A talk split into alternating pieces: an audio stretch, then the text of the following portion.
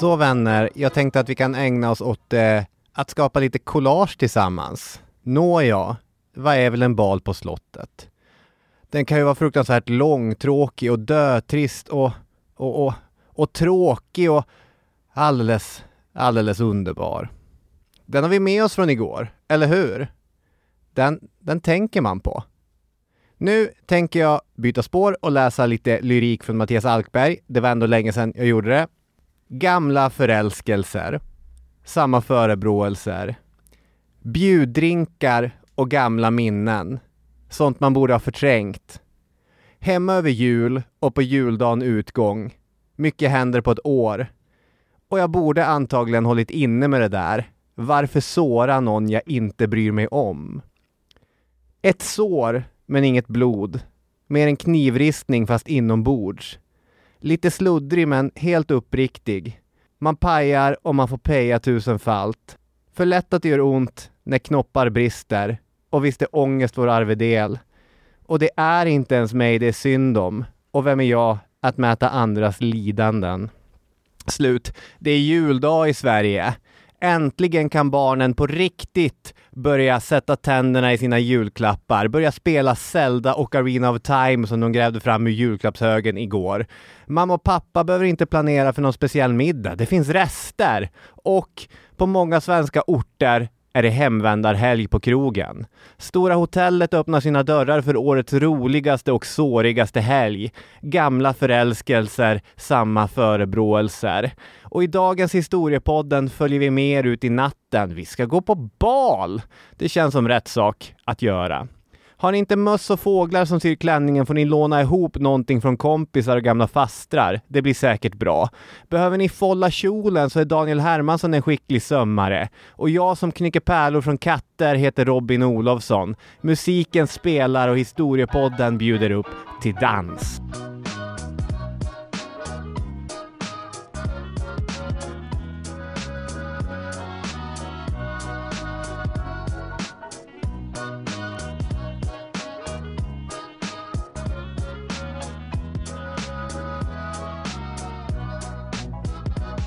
Välkomna, välkomna. Nu blir det baler och grejer. Ja, Knycker pärlor från katter. mm.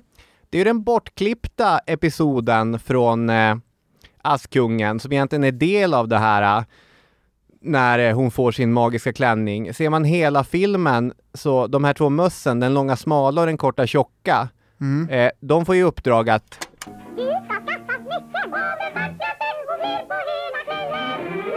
Ja. och problemet är att det ska de väl knycka från en av de onda styvsystrarna och där finns det ju en elak katt Just som det. nästan tar livet av dem när de fixar de här pärlorna. Det här kommer inte jag ihåg överhuvudtaget. Och jag tror att det var bra att jag frågade vad du menar för att det är nog många andra som inte riktigt hade det där top of mind heller. Jag tycker att det är härligt med små påskägg. Ja, precis. Och jag vill ju bara slita upp de där. Nu är det mer lämpligt att kalla det julklappar så här års, men ändå, ja. Just det, små, små dolda julklappar. Mm. Själv kommer jag att tänka på eh, skidåkare och eh, hockeyspelare och fotbollsspelare och andra som är skadade, eh, halta och lytta och dåliga och bara mosar i sig piller och grejer för att kunna steppa upp och göra det de ska. Och det är ungefär det jag har gjort här nu. Ja, ja, nu fattar jag vad du pratar om. Ja, det är, du är ordentligt förkyld. Ja, jag Kanske influensa. helt golvad här. Eh, och eh, ja, du hade ju någon biblisk eh, farsot att komma här för några veckor sedan. Så, Ja, det är Det- dagispest. Eh, jag vet att det heter förskola, men, men jag tycker att dagispest har mer den onda klang som jag vill ge den sjukan jag fick ja, ja, det här är någon annan variant då. det, det är någon form av eh, pokerskada kan man säga. Vi, eh, vi hade samlat ett helt gäng här och eh, spelade poker och sen var det så att eh, nästan alla av oss blev väldigt sjuka eh, här nu. Så att eh, det var någon som spred detta. Eh, så kan det gå. Ja, jag, jag fattar att det här har varit eh, ihängande då, men när du säger att vi blev alla sjuka efter en pokerkväll så måste jag ändå ställa frågan som alla tänker på. Det, det är inte så att ni alla bara är bakfulla? Alltså nu kommer det här fyra dagar efteråt så det tror jag inte. Nej, okej. Och, Ja, då har vi eh, rätt ut det. Snorighet och eh, feber brukar ju inte nödvändigtvis hänga ihop med ja, jag mådde ju inte så bra dagen efter heller kanske men eh, ännu sämre nu. Det här är dock inspelat i förväg så julhelgen och så vidare tror jag att jag har eh, klarat mig ganska bra. Vi håller tummarna. Cool fact a crocodile can't stick out its tongue. Also, you can get health insurance for a month or just under a year in some states. United Healthcare short term insurance plans, underwritten by Golden Rule Insurance Company, offer flexible, budget friendly coverage for you. Learn more at uh1.com. Hiring for your small business? If you're not looking for professionals on LinkedIn, you're looking in the wrong place. That's like looking for your car keys in a fish tank. LinkedIn helps you hire professionals you can't find anywhere else, even those who aren't actively searching for a new job but might be open to the perfect role. In a given month, over 70% of LinkedIn users don't even visit other leading job sites. So start looking in the right place. With LinkedIn, you can hire professionals like a professional. Post your free job on linkedin.com/people slash people today. There's never been a faster or easier way to start your weight loss journey than with PlushCare. PlushCare accepts most insurance plans and gives you online access to board-certified physicians who can prescribe FDA-approved weight loss medications like Wigovi and Zepbound for those who qualify. Take charge of your health and speak with a board-certified physician about a weight loss plan that's right for you. Get started today at plushcare.com slash weight loss. That's plushcare.com slash weight loss. plushcare.com slash weight loss.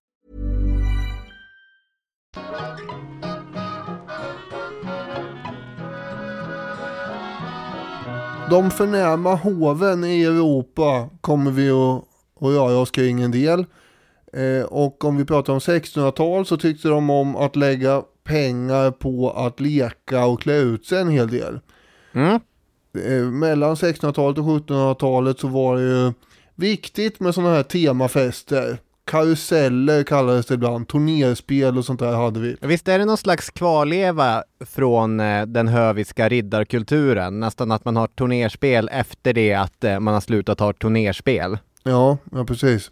Jag tror att vi kanske pratade lite om det här när vi hade om just turnerspel i ett avsnitt. Men det här blir lite mer som lajvande kanske. Ja, Om man tänker medeltidsveckan i Visby. Eller Söderköping för den delen, eller andra ställen. lite mindre folkligt kanske.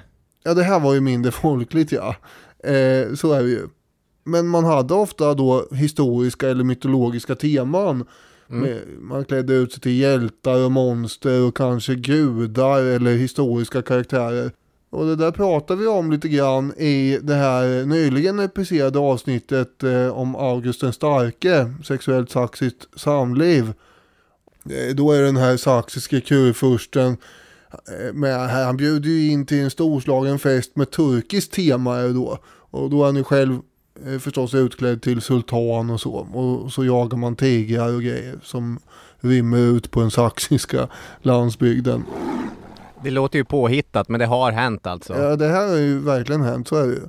Ja. Vi är ju på väg hit mot maskeradbalen.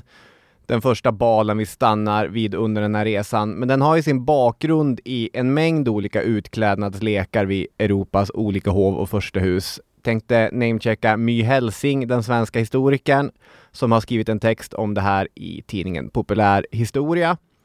Och eh, utöver de här eh, turnerspelen så har vi då pastoralen, vilket är en riktig favorit hos mig. Där klädde finfolket ut sig till herdar för att gestalta en slags idealiserad allmogevärld. Man lekte bondbröllop och kunde till och med bjuda in verkliga bönder som skulle få gifta sig. En lite kul lek med regler och gränser. Marie Antoinette, känd från eh, giljotinen, lät ju 1783 beställa en eh, konstgjord liten bondby som låg runt en lika konstgjord sjö i Versailles trädgårdar. Där fanns ett litet jordbruk, grisar och höns och så. Och jag kommer att tänka på det här eftersom eh, jag har hört flera personer säga att just den delen av Versailles är den de gillar mest. När allt annat är stort och överdrivet och kanske lite, nästan lite överväldigande så känns Marie Antoinettes stugby mysig. Mm. På Versailles egen hemsida så skriver de strängt att idén att Marie Antoinette lät bygga den här byn för att leka bonde, det är bara hemsk revolutionspropaganda. Det är inte alls vad hon höll på med. Hon använder den för att komma undan hovlivet och gå promenader och för att undervisa sina barn och, och sånt. Och visst, det är säkert till dels revolutionspropaganda. Vi kan inte ens belägga att drottningen verkligen någon gång klädde ut sig till herde, vilket hon gör i till exempel filmen Marie Antoinette, om jag kommer ihåg rätt.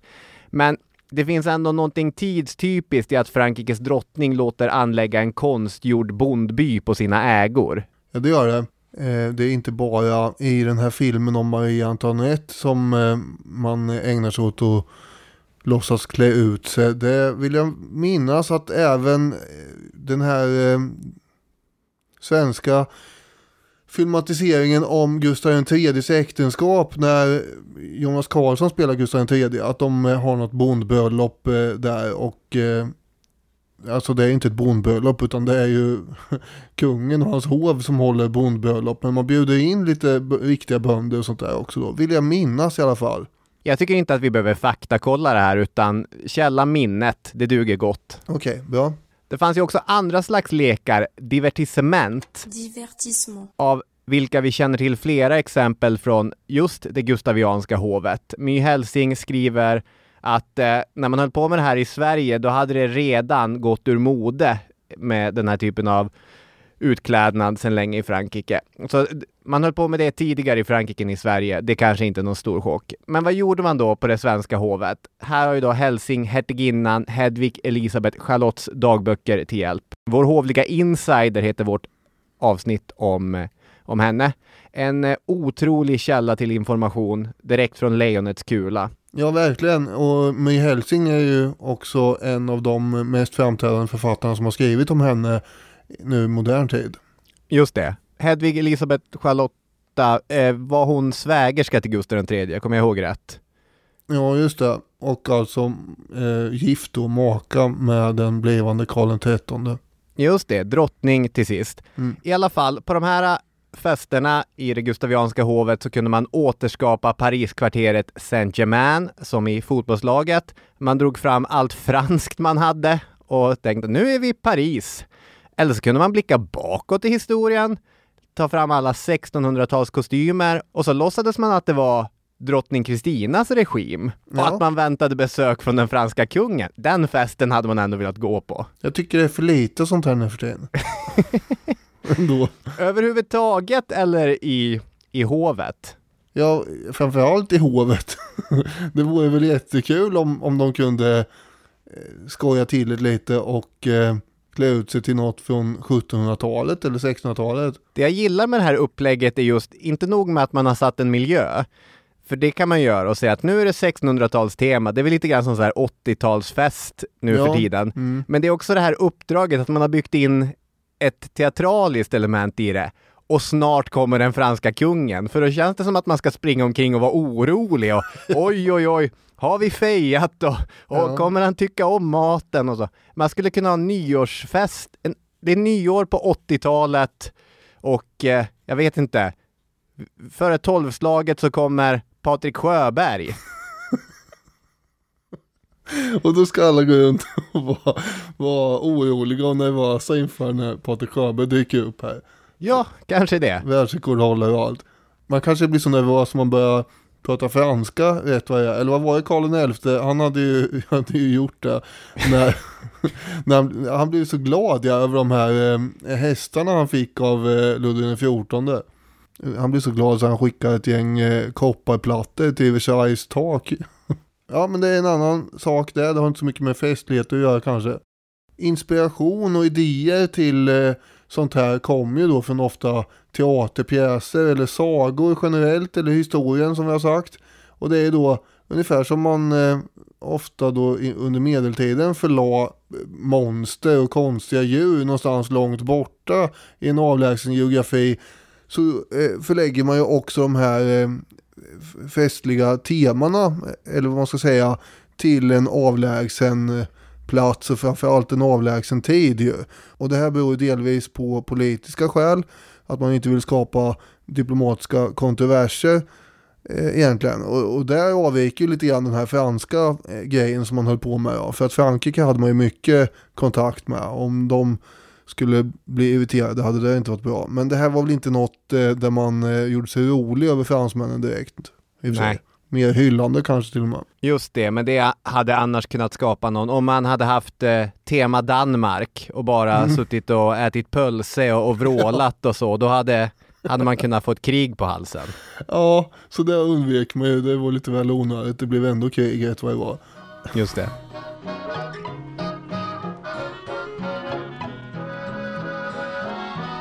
Men de här temafesterna var ju ganska dyra spektakel. Och i Europa hade man eh, före Sverige börjat gå över till eh, maskeradbaler under 1700-talet. Mm. Så att eh, deltagarna då personligen stod för sina dräkter och de var ju ofta mer, vad ska man säga, likformiga och likartade allihop då. Så att det behövde inte vara en massa olika varianter och kreationer på dyra sätt då. Eh, och inspirationen till de dräkterna kommer från Venedig som ofta höll eh, stora karnevalsfester. Det var slängkappa, en sån här trekantig hatt och en vit ansiktsmask. Just det, jag har ett, eh, ett larvigt skämt på den här äh, trekantiga hatten och det är att en dominohatt har tre kanter, tre kanter har en dominohatt och har den ej tre kanter så är det ej en, en, en dominohatt. För den här eh, venediska utklädnaden, det är ju dominon eh, den heter. Mm. När kommer det här skämtet? Ja men vadå, det var ju min hatten har tre kanter. Jag vet, jag Ja. tyckte bara att det inte var så ro. Ja, okej. Nej, kul var det inte men det är Något var det. Ja, absolut. Man kunde ju också visa upp eh, sina dyra kläder då under den här slängkappan. Så att eh, det var inte så att det var helt bortkastat att ha köpt dyra kläder. Eh, utan det syntes ju ändå under och det var ju helt meningslöst annars att eh, överhuvudtaget gå på fest om man inte fick visa hur dyra kläder man hade råd med. Nej, verkligen. Dominon har tre stycken starka argument för sig. Den ena är som du säger att det syns hur tät man är. De där byxorna har du betalat en slant för. Sen tog den inte så mycket plats i packningen så att eh, det underlättade resande och den ser ganska cool ut. Det är ju det är ju en stark maskeradlook. Färdiga kostymer gick ju annars att köpa hos skräddare och handlare i Stockholm. De här maskeradbalerna blev ju väldigt populära i Sverige under slutet på 1700-talet. Men sen är ju frågan, att vara utklädd, är det samma sak som att vara förklädd? Alltså, eh, kunde man ändå kanske se vem någon var? Och det ku- kunde man. Var det så att alla visste att där står kungen eller rörde man sig bara ett virrvarr av vita masker och, och var du och bror med allihopa? Nej, eller snarare det här kommer ju förändras lite grann under perioden. Men man kan ju säga att det är viktigt att kungen inte blandas ihop med någon annan egentligen. Det skulle bli stor skandal då. Kungen då, särskilt Gustav III gäller det här. Han var lagom utklädd kan man säga. Och det här kan ju då jämföras med maskeradbaler som ändå förekom under mitten av 1800-talet sen också när Karl XV såg till att byta kostym flera gånger samma kväll just för att han inte skulle identifieras. Men eh, då var det inte riktigt lika noga heller med att hålla isär de sociala stånden och så. Och eh, för det var ju väldigt noggrant med sånt där egentligen eh, rent formellt på 1700-talet. Dessutom var ju Karl XV lite mer av en spjuver. Ja, men det är ju också helt olika miljöer eller kontexter. Sammanhang är ju kanske det bästa svenska ordet. Som du säger, i och med att eh, när Karl den femtonde håller bal, då är det borgare som rör sig helt naturligt ibland adeln. Så hade det inte gått till på 1700-talet. Och gjorde det det så var det någonting i ögonfallande. Man är lite mer fyrkantig till sånt här och den här inställningen till eh, de sociala skillnaderna på 1700-talet. Till exempel fick man ju inte ens tilltala någon egentligen som stod i högre rang. Det här leder ju inte till någon eh, särskilt avslappnad stämning. och för en kung kan det då bli ganska outhärdligt tråkigt om man inte får någon att prata med om man inte själv tar initiativet. Och, och därför uppstår ju det här systemet under 1700-talet redan då, för att det ska vara någon vits med att ha fester också, eh, med inkognito. Alltså att man ska uppträda hemligt. Vilket möjliggörs då genom den här maskeradbalen. Även om man visste vem som var bakom masken så kan man ju då låtsas som att man inte vet vem det är.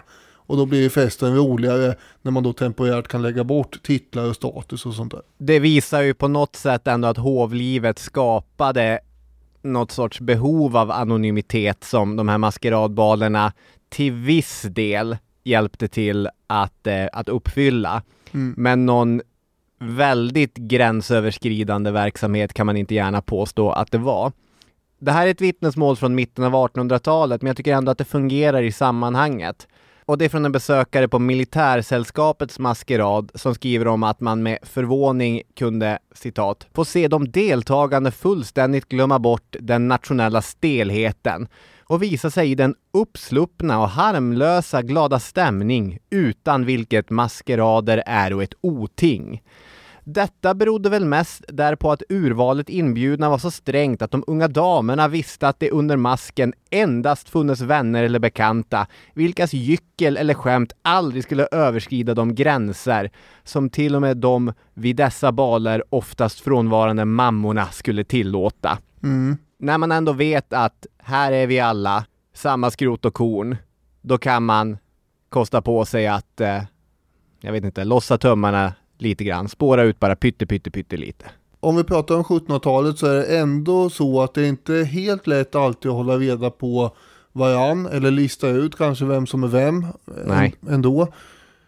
Eh, I Norrköping, åtminstone förr, eh, så jag tror fortfarande eventuellt, så var jag alltid på juldagen eh, en stor nattklubbstillställning i DR-hallen. Mm.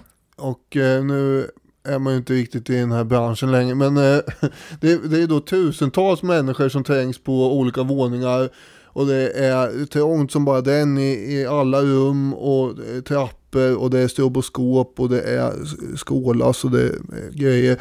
Här måste man göra planer för att inte tappa bort varandra. Ja, även utan alkoholkonsumtion och den här dunkande musiken skulle man nog tappa bort hela sällskapet rätt snabbt. Det var det Mm. som hände en annan konstant i alla fall. Ofta ägnar man ju hela kvällen åt att försöka hitta någon man kände.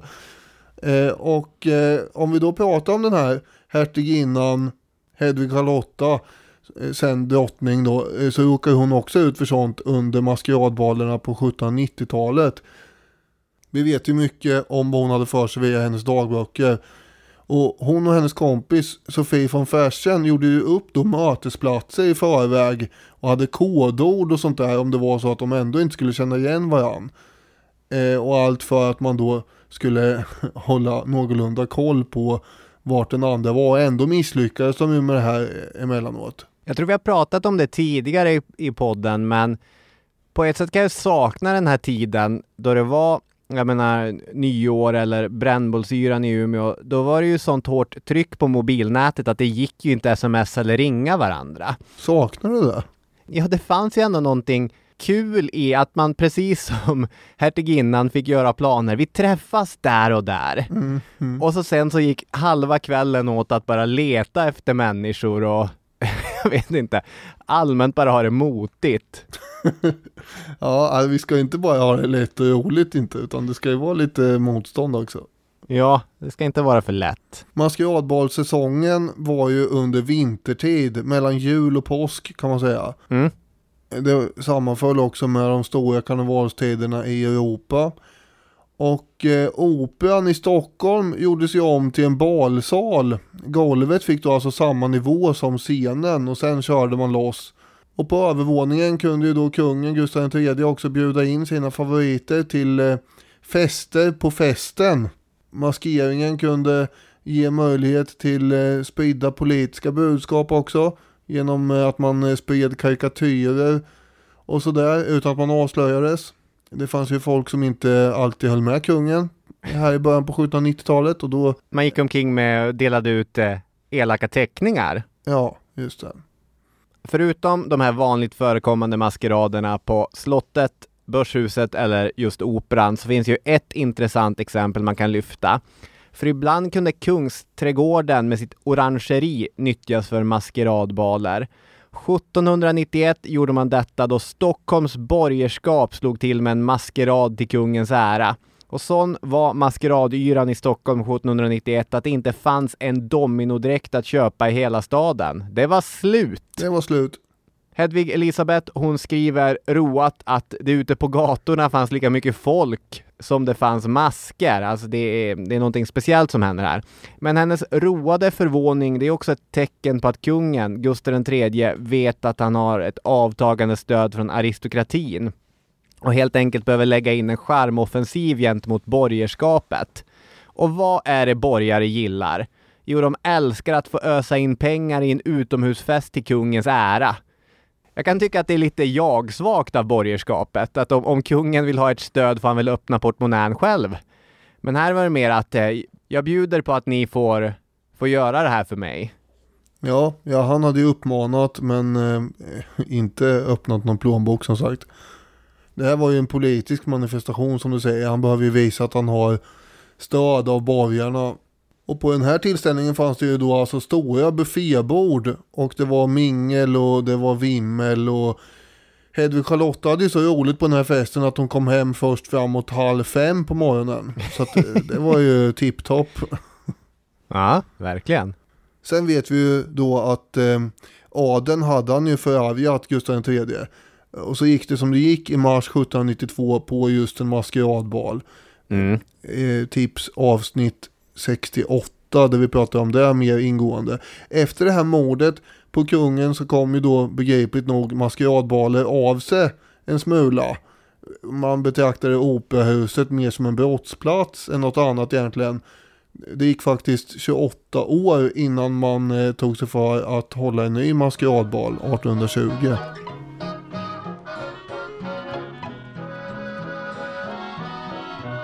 Ända sedan 1600-talet så hade danser som eh, fransäsen och angläsen varit populära.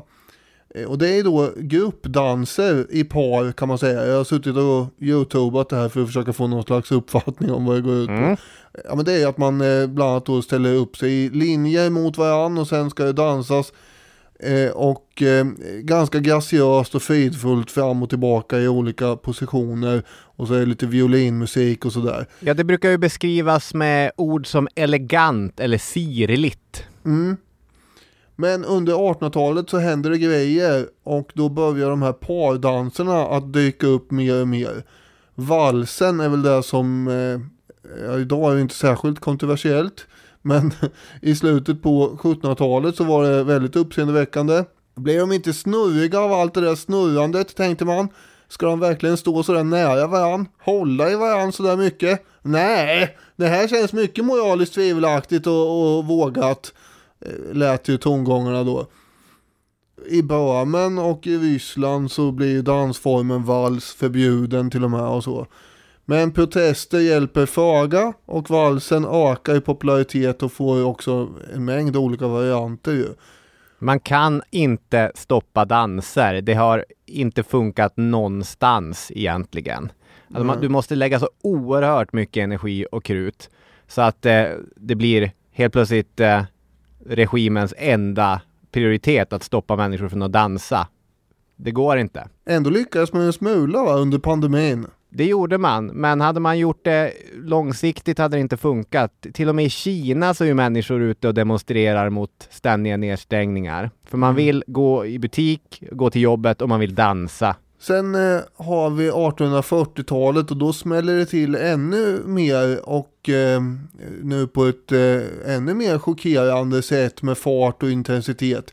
Mazurkan eh, som då kom från Polen var en rivig och studsig och yvig verksamhet. Och sen har vi den andra succédansen som är polkan.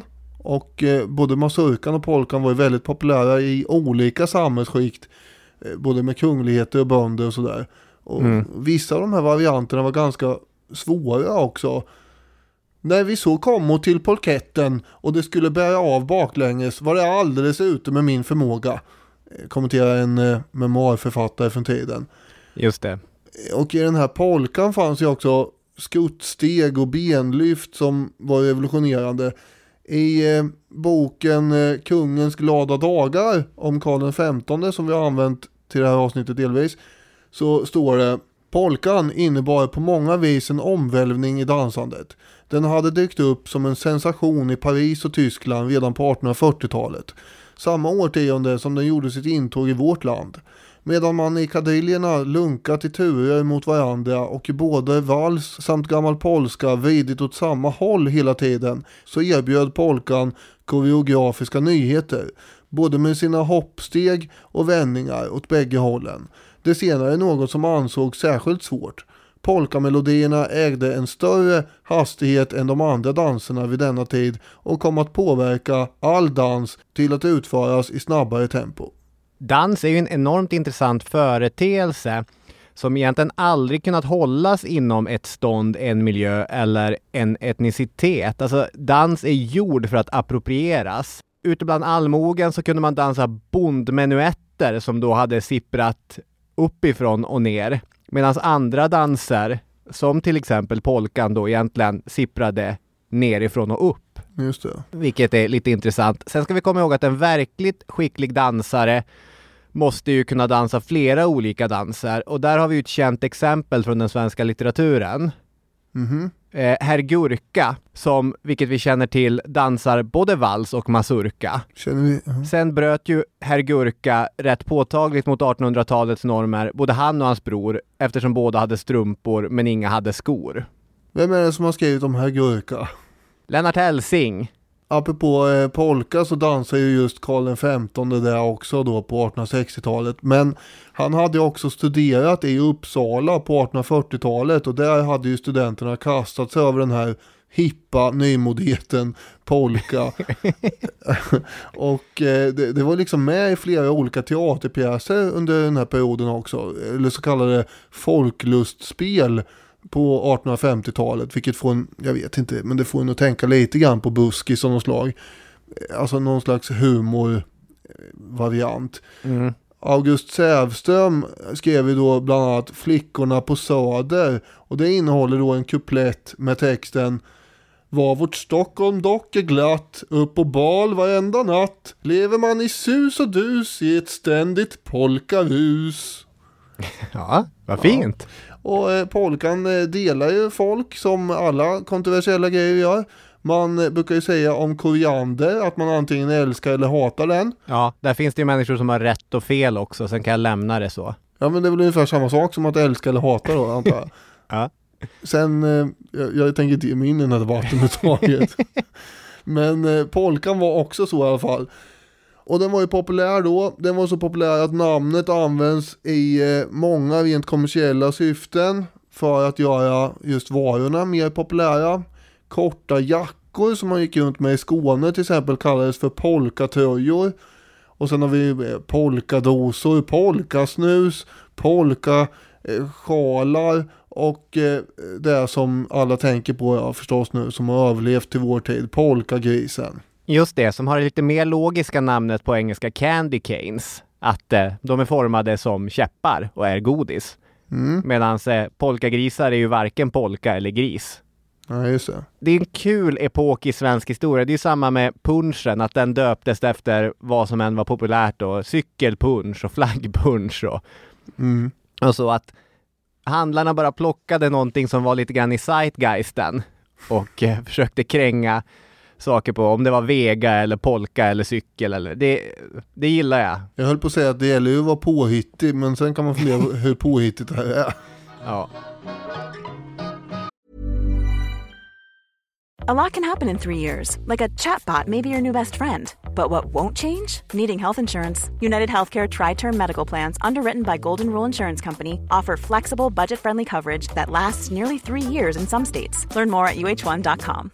Imagine the softest sheets you've ever felt. Now imagine them getting even softer over time. That's what you'll feel with Bowl and Branch's organic cotton sheets. In a recent customer survey, 96% replied that Bowl and Branch sheets get softer with every wash. Start getting your best night's sleep in these sheets that get softer and softer for years to come. Try their sheets with a 30-night guarantee. Plus, get 15% off your first order at bowlandbranch.com. Code BUTTERY. Exclusions apply. See site for details. Millions of people have lost weight with personalized plans from Noom, like Evan, who can't stand salads and still lost 50 pounds. Salads, generally, for most people, are the easy button, right? For me, that wasn't an option. I never really was a salad guy. That's just not who I am. But Noom worked for me. Get your personalized plan today at Noom.com. Real Noom user compensated to provide their story. In four weeks, the typical Noom user can expect to lose one to two pounds per week. Individual results may vary.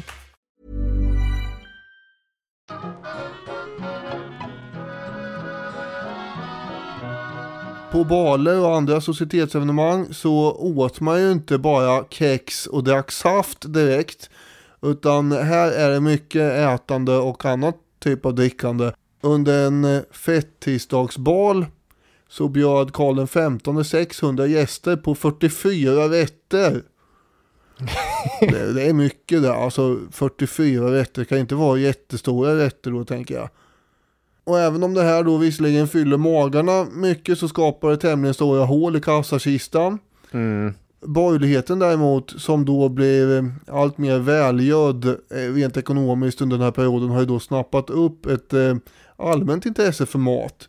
Och eh, det är fler och fler då som uppträder på diverse baler och tillställningar med ja, jäsande magar kan man säga.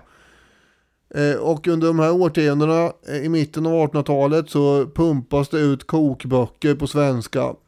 Det är kristallglas och eleganta serviser av allehanda slag som man har på middagsbjudningar som alla måste ha hemma för att kunna kasta fram. Och när jag säger alla så menar jag framförallt de lite mer rika borgarna då.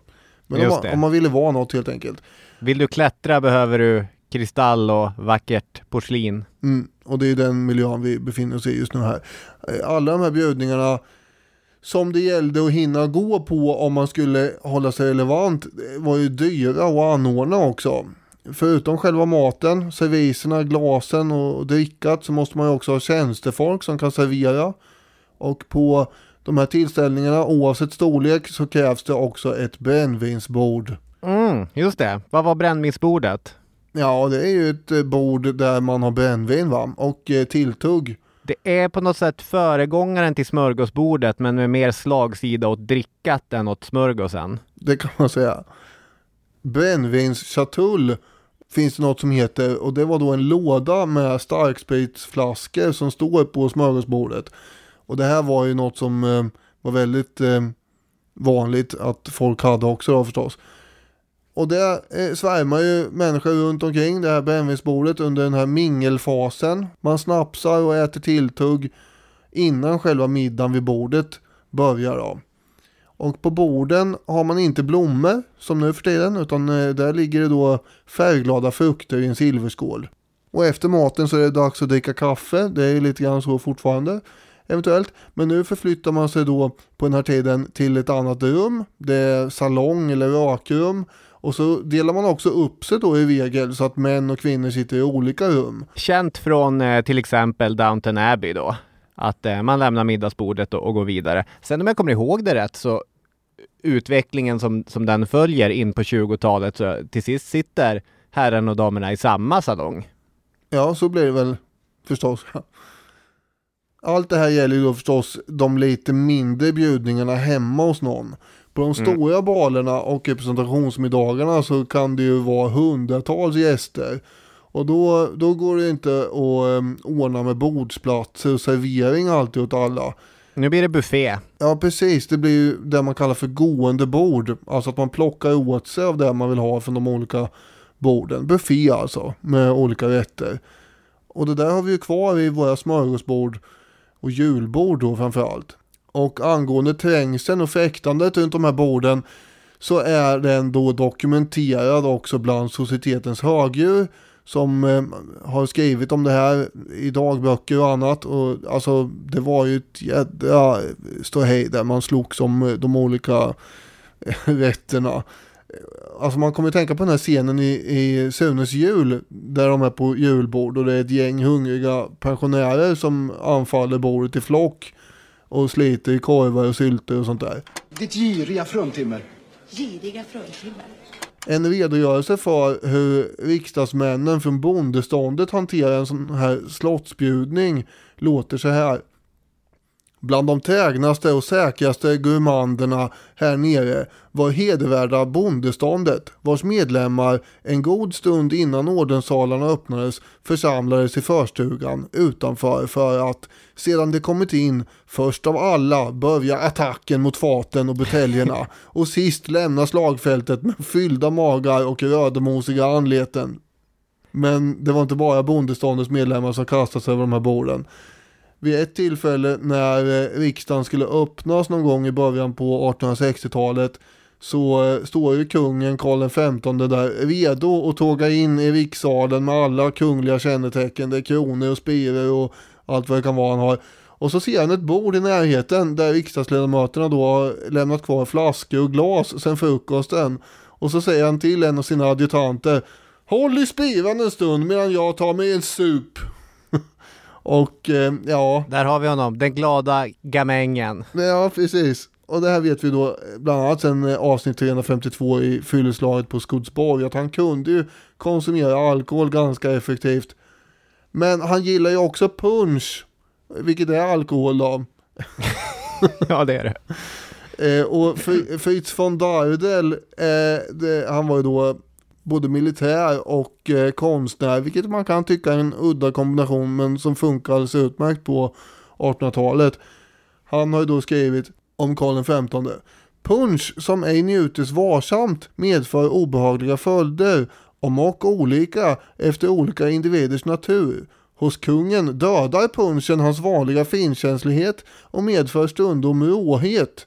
Josefin Sparre, alltså hans älskarinna, har tidtals lyckats få honom att helt och hållet lägga bort punschdrickandet. Men kommer han blott tillsammans med sina sångare så är hennes i detta hänseende välgörande inflytande förbi. Ja. Ja, så fort han kom i lag med sina, förmodligen känns det som gamla studentpolare och började sjunga, ja då var det punsch som gällde och sen ja. spårade allt.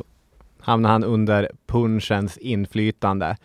Om vi ska fortsätta bygga på våra personliga varumärken, den filmscen som du kom att tänka på var Sunes jul.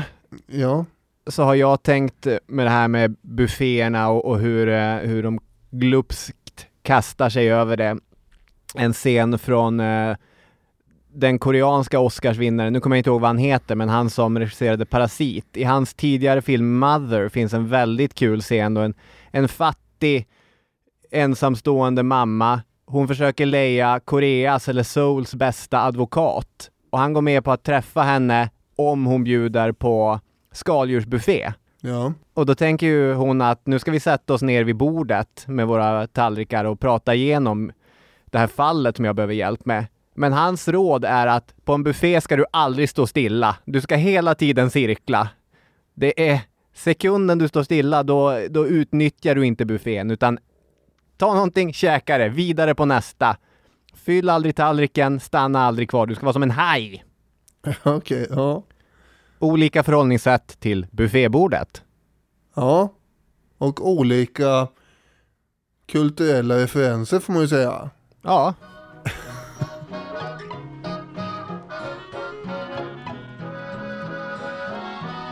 Vi ska ta ett exempel på en riktig balräv. För historiepoddens favorit Bo Eriksson, han, det är inte han som är balräven, men han medverkar i essäsamlingen År, historiker berättar. Och den essän som Eriksson har skrivit handlar om det svenska 1800-talets balkung Erik af Edholm. Stockholms svar på det tidiga 2000-talets Norrköpings Daniel Hermansson kanske? Ja, Ja, kanske.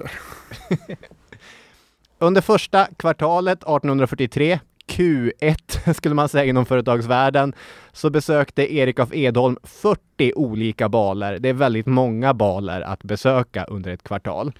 Ja, jag hade ju faktiskt tänkt eh, ja, en jämförelse med mitt liv i Norrköping i början på 00-talet innan du gjorde det. Det var ju två dagars på nattklubben Pallas var ju, det var ju normalt där liksom. Och tre dagars det var inte helt onormalt heller varje vecka. Det är ju inte normalt i sig att hålla på så här. Men jag låg ju ändå väldigt mycket i lä mot den här killen känns det som. Ja, så är det ju. Därför Erik af Edholm, han höll ju i länge också. Alltså han var en levnadsglad, social och omtyckt herre. Familjen kom från Fors socken i Jämtland. Namnet Edholm kommer från Edeforsen i Indalsälven, bara en sån sak. Och under den tiden när den riktigt gamla svenska adeln formerades, då var Jämtland inte ens svenskt.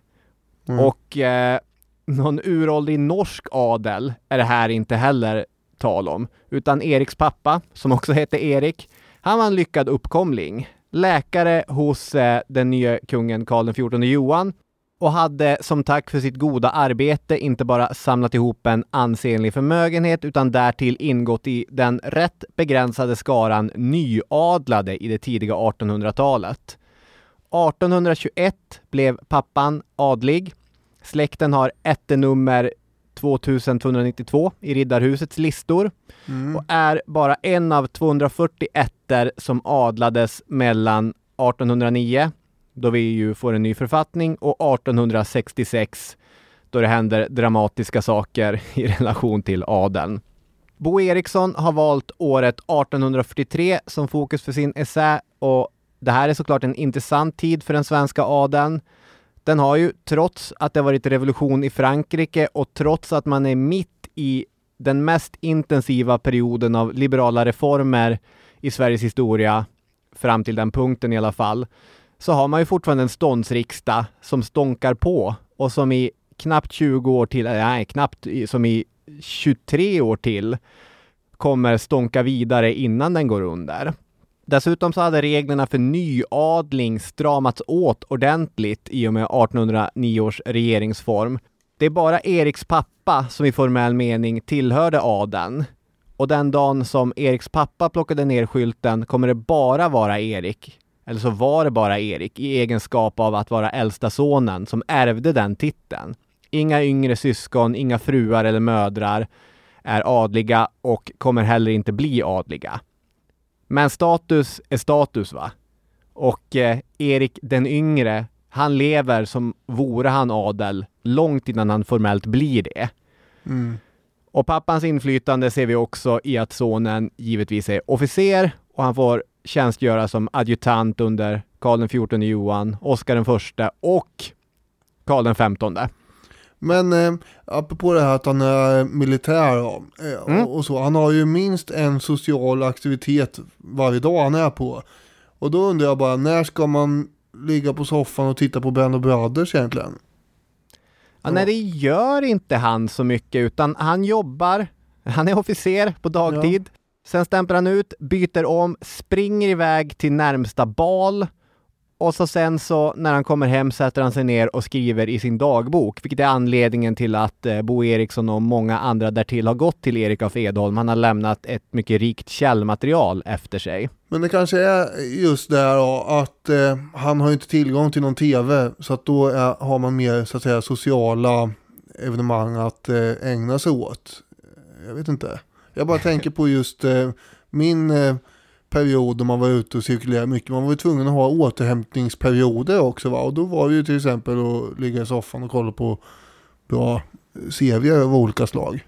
Ja, precis. Men han, eh, han skrev lite dagbok istället. Det är hans återhämtning. Precis, det är någon sorts kreativt utlopp kan man säga där. Det är inte bara baler han springer på utan det är middagar med kronprinsen eller drottningen. Så det är massa olika sociala sammanhang och han verkar göra succé i alla sådana eh, sammanhang. Även på sommaren när man annars skulle ta det lugnt så begav han sig ju till pappans sommarställe vid Frescati vid Brunnsviken. Där jag brukade promenera omkring när jag precis hade flyttat till Stockholm för övrigt. Mm -hmm. Men där bodde de ju alla tillsammans, grevar och baroner. Och inte sällan så kom prinsarna roende från Haga slott. Så även på sommaren så var det socialt umgänge hela tiden. Han beskriver ju många anekdoter av eh, lite festlig art eh, från de här tillställningarna. Han dansar polska och ramlar över stolar som går sönder och, och, och sånt där. Och någon björk... Det var tydligen mycket uppskattat också.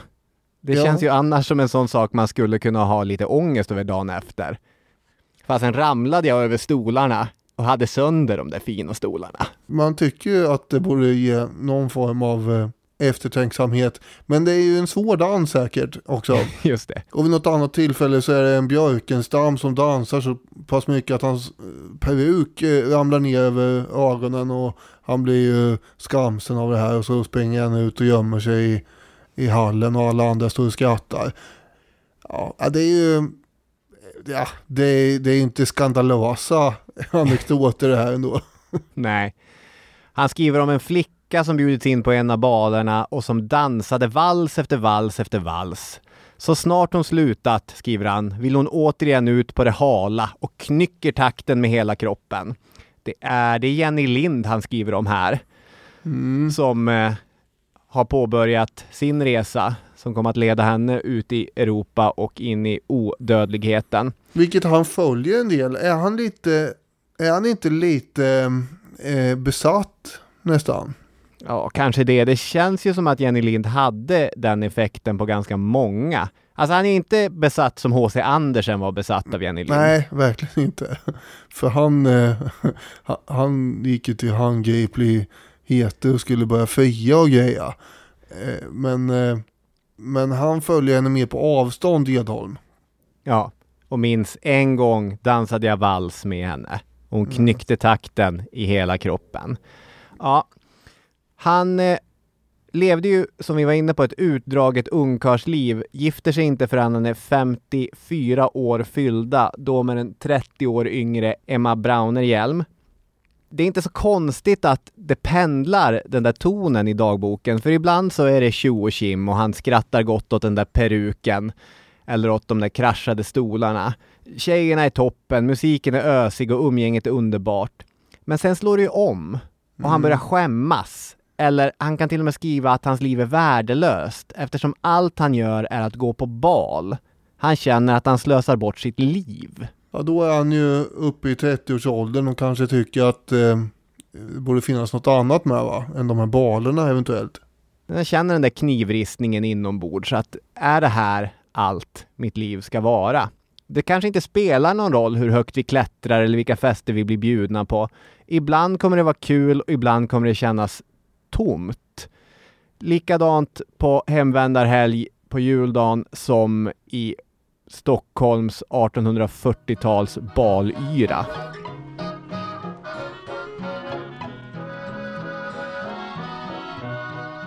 Av alla festfixare under mitten av 1800-talet så är fortfarande kungahuset den största. Eh, förutom hovet, adeln och borgerskapet så hade ju också utländska diplomater eh, frekvent bjudningar. Eh, så att det var ju ofta det var tillställningar att gå på, vilket eh, Edholms liv här visar. Mm. Och eh, den här balsäsongen drog ju igång med buller och bång med Börsbalen på nyårsdagen. Och eh, det var ju då Stockholms eh, borgerskap som anordnade den. Och åtminstone fram till 1860-talet så var ju adelns närvaro på hovets baler det som var uteslutande så. Det var ju väldigt mycket bara adel och så kanske det var någon annan eventuellt. Men egentligen var det bara adeln.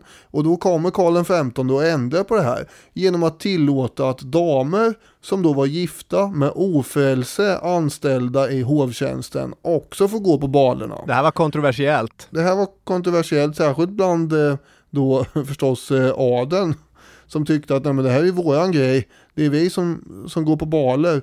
Men nu ändrades det och eh, enda kravet var att man åtminstone skulle vara major. Den som var gift med en major kunde få gå på bal oavsett eh, om man var adlig eller inte.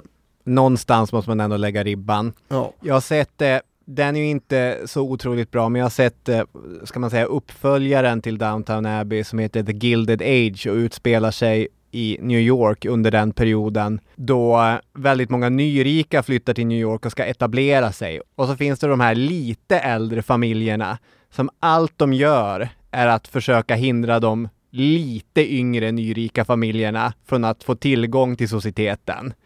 Ja. ja, det är en kamp här va. Det gäller ju att behålla positionerna. Ja, precis. Det där är återkommande. Och i det här fallet då så försökte ju förstås adeln också att spjärna emot. Man var ju missnöjd med att behöva dela glansen från kungahuset med vanligt simpelt borgerskap och annat ofällelse. Men Karl XV han bjöd ju dessutom ofta upp ofälse damer till dans och tyckte att det spelade väl ingen roll. Nu höll ju han på med mycket sånt där med damer. Var det det enda han gjorde med ofrälse damer? Nej, nej, nej. Nej, han, eh, han var nog lite här och var när det gällde dem, så att säga. Ja. Anstränger man sig då eh, lite så kan man fortfarande höra ekot av ett eh, Varför alls? När han då bjuder upp de här ofällse. Eh, dessutom så har ju då kungen för vana också att gå omkring och dua alla möjliga han träffar. Och, och det är också något chockerande nytt. Det här är ju då hundra år före du-reformen vill jag bara säga. Förr hade ju tidigare då eh, kungar bara haft några få förtrogna som eh, kungen kallade för du. Men det ändras ju helt nu när Karl XV går runt och säger du till alla möjliga. Och bara en sån sak störde ju adeln. Ja. De här slottsbalerna kunde innehålla mellan 500 och 1000 gäster ju. Och ibland så gick det lite väl snabbt att skicka ut inbjudningarna eh, som till slottsbalen den 23 februari 1865. Då var det 670 pers som var bjudna, inklusive ett flertal döda personer. så att, då hade man ju inte hunnit kolla upp riktigt om de var vid liv eller inte. Eh, Och jag tänker, hade, alltså med tanke på att är det på gränsen så kanske de inte skulle vara bjudna ändå. Men ja, det var en ho- överhovmästarinna bonde i alla fall som inte hade blivit bjuden. Eh, hon fick en ursäkt eh, för att hon inte hade blivit bjuden och den kommenterar hon med Det var ju underligt att man glömmer de levande då man bjuder de döda. Nej, lite syrligt. Ja, och det kan man ju förstå. Även om de här balerna var tillfällen för fest och eh, allmänt angenäm trivsel så eh, träffas ju folk för att prata affärer eller politik också. Eller man passar på att göra det i alla fall. Karl XV informerar ju den här Fritz von Dardel om att han tänkte möblera om i regeringen lite grann. Det här var på den tiden kungen kunde göra det hur han ville. Och Dardel skriver senare här avbröts vårt samtal genom uppspelandet av en mazurka. Så mitt i det där snacket så drog det igång orkestrar och så skulle man börja dansa mazurka. Det är ingen chockerande uppgift att Sverige under 1800-talet var ett land med djupa sociala och ekonomiska klyftor. Eh, Och eh, samtidigt som det är det här tingeltangel och champagneglas och eleganta munderingar som trängs och svängs under kristallkronor så lever ju merparten av befolkningen i väldigt djup fattigdom. Mm. Och, och vi har en eskalerande emigration och vi har överbefolkning och det kommer år av missväxt och hungersnöd i Norrland och allt eh, sånt där som vi bland annat har pratat om. Det där är ju trist och sånt, men eh, det ger ju också goda skäl för att ha ännu mer festligheter och baler, bland annat i form av välgörenhetsbaler. Kan man samla ihop lite pengar? Ja, det gjorde man ju. Och sådana hölls ju bland annat för att samla ihop pengar till eh, de fattiga i Småland. Ja, de skulle ha sitt. Det kunde man ha eh, stora välgörenhetsbaler för till exempel. Ja, och det är ju bra att samla ihop pengar såklart, men problemet är ju att om det blir missväxt några år i rad så kommer ju också intresset för att samla in pengar ganska snabbt avta. Första gången kan man tycka synd om norrlänningarna eller vilka det nu är som har det knapert, men sen om det blir det är jobbigt ett andra, ett tredje och ett fjärde år, ja då, nu är man less, nu vill man skramla ihop till något annat. Så det är inte det absolut bästa sättet att eh, omfördela rikedom. Ändå så eh, tror jag inte att intresset för att gå på bal eh, avtog. Eh, Nej, det var konstant, Ja, tänka sig. Jag var lite orolig inför det här avsnittet. Eh, dels för att eh, du ligger med någon slags eh, gammeltestamentlig pestsjukdom och eh, för att det var rätt löst tematiskt hållet får man säga. Men eh, det var ju ganska mysigt att prata om, om baler. Ja, det var det ju och eh, jag är på en bättringsväg här också så att jag kanske dansar ut härifrån till och med. Jag håller tummarna, det vore såklart härligt att se. Där ute i stugorna så hoppas vi att eh, ni har haft en eh, riktigt mysig julafton och att eh, det blir en lika bra juldag oavsett om ni ska ut på bal eller stanna hemma och kanske se Die Hard eller något sånt där. Ja, just det. Oavsett så säger vi god fortsättning och vi kan väl passa på att kasta in ett gott nytt år också här. Det gör vi. God fortsättning, gott nytt år. Ha det fint. Vi hörs nästa söndag. Det gör vi. Hej hej! Hej!